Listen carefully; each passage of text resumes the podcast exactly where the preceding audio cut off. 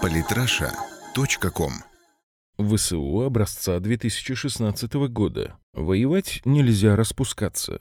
Юра Сумы. От автора вместо вступления.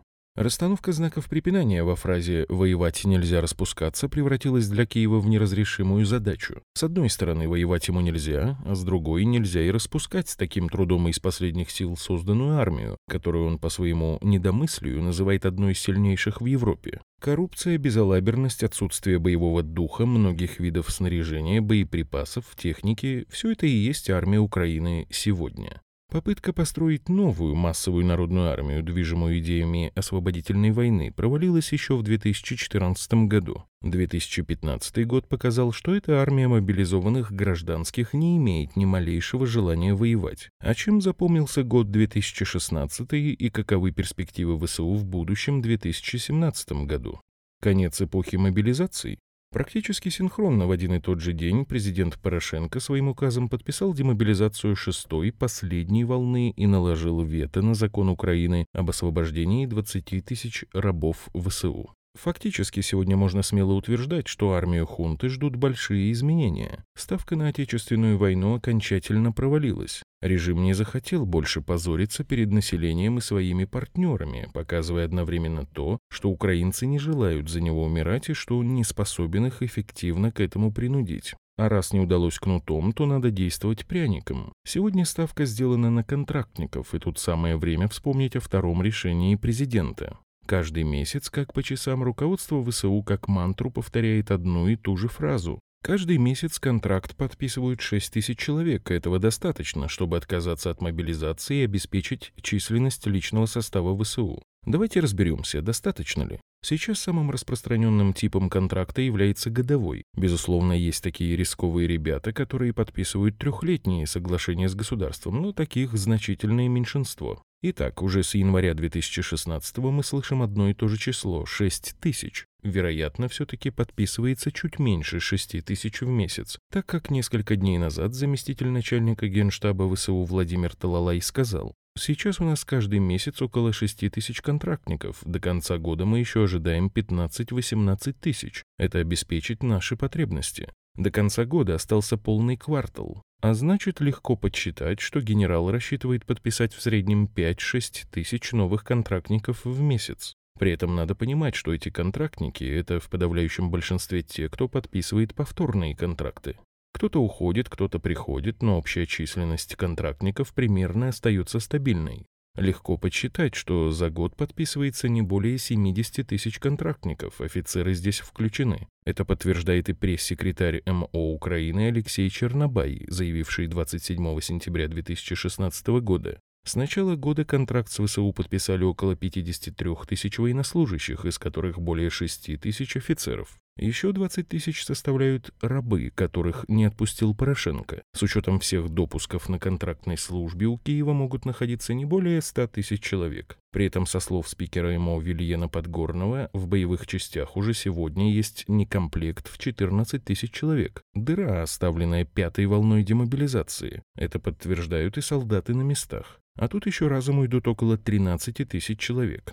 Есть еще одна составляющая армии – это призывники. Оставим за скобками, как и кого военкоматы гребут в армию, посмотрим только на цифры. Последний довоенный призыв в армию Украины состоялся осенью 2013 года, после чего было объявлено, что далее армия будет комплектоваться исключительно на контрактной основе. Весь 2014 год призыва не было. Когда в конце 2014 было принято решение его возобновить, первоначальным планом было утверждено набрать в следующем 2015 году до 40 тысяч человек за обе компании для помощи в комплектовании разворачиваемой 250-тысячной армии. Провал весенней кампании поубавил пыл военных, а потому планы далее были скорректированы. Планы призыва на осень 2015 -го.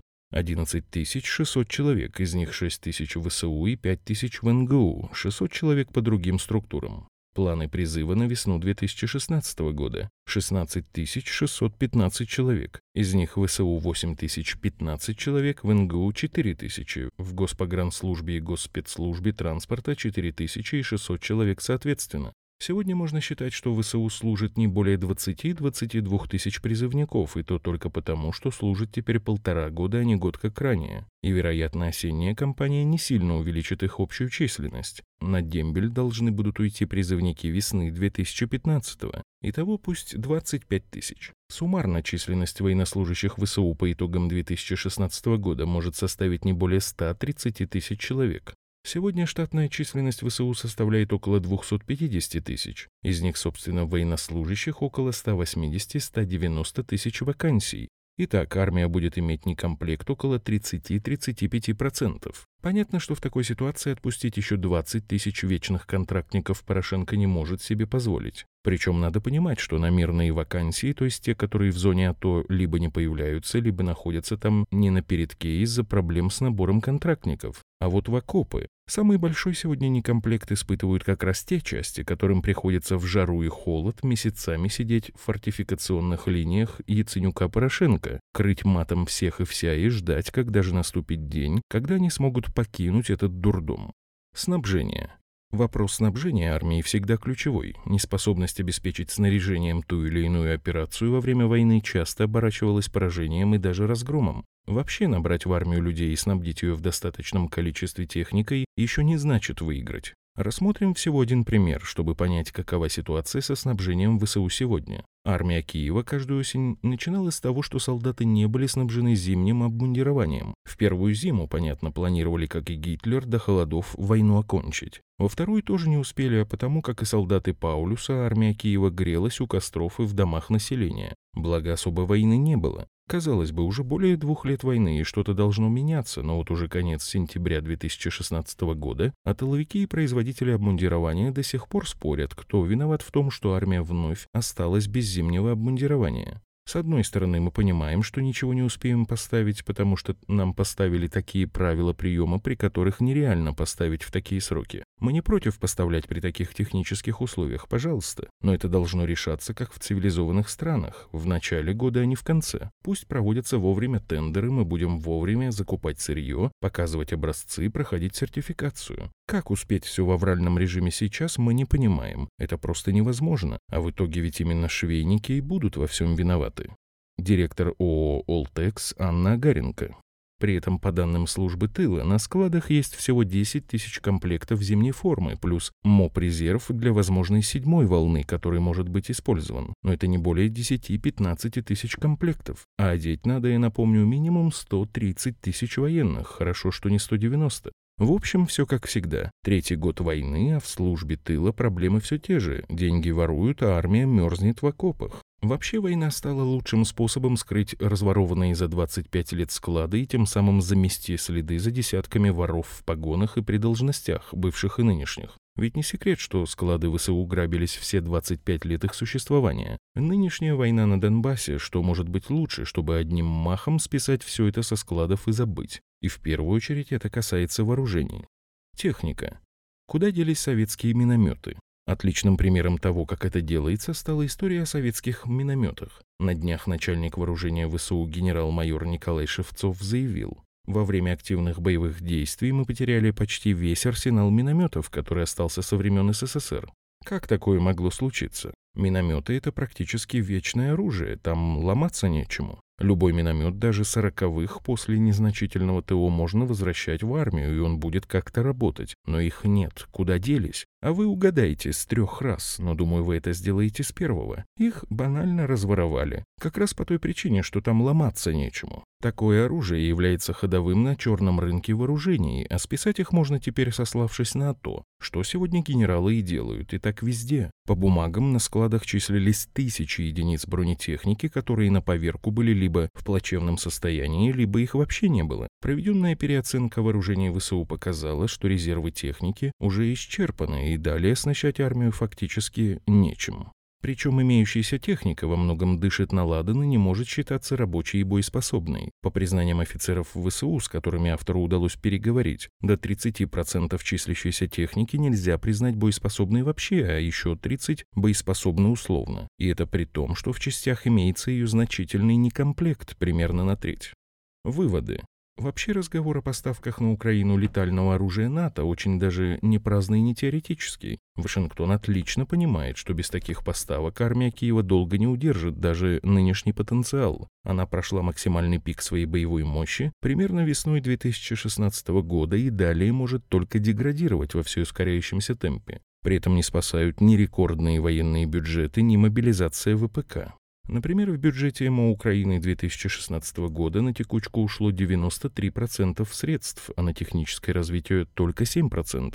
Это очевидный тупик. Огромные средства расходовались фактически на то, чтобы вырвать из мирной жизни десятки тысяч мужиков, за год сделать из них хронических алкоголиков и просто больных. При этом никакого роста боевого потенциала это не дало. Армия Киева постепенно превратилась в армию Наполеона образца осени 1812 года, когда десятки тысяч человек с оружием в руках больше всего думали не о том, как разбить противника, а как согреться, чего бы поесть и как побыстрее смотаться назад. Причем чем меньше их била русская армия, тем быстрее эта пока еще армия разбегалась и деградировала, а любое сражение ничего, кроме бессмысленного кровопролития, не приносило. Аналогия практически полная.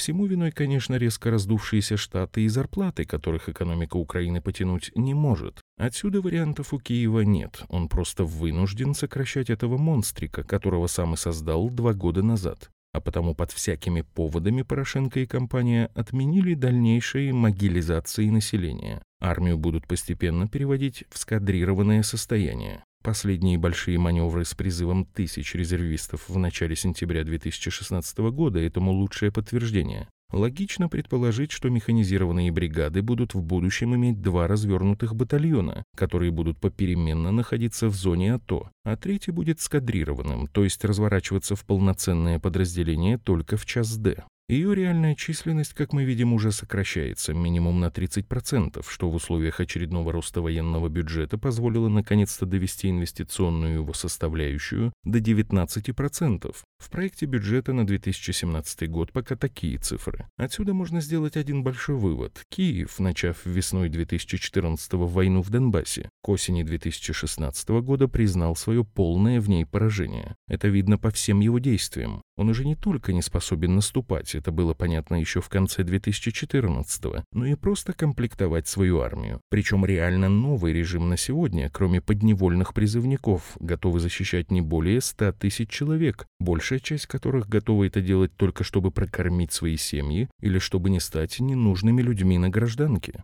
Огромная часть атошников сегодня гибнет вдалеке от линии фронта, всеми брошенная и забытая, от полученных на войне травм, в том числе и душевных. И при всем этом десятки тысяч патриотов, как раз тех, которые и заварили эту кашу, а также примкнувшие к ним выпущенные режимом из тюрем уголовники, сгруппировались в сотни вооруженных банд и уже не первый год наводят ужас на Украину. Они не идут на фронт, а предпочитают искать агентов Кремля в тылу, где это безопасней и выгодней. А ведь еще в марте 2014 года все эти люди шли в военкоматы записываться добровольцами в надежде на легкую прогулку в Донбасс. Итак, прошло всего два с половиной года.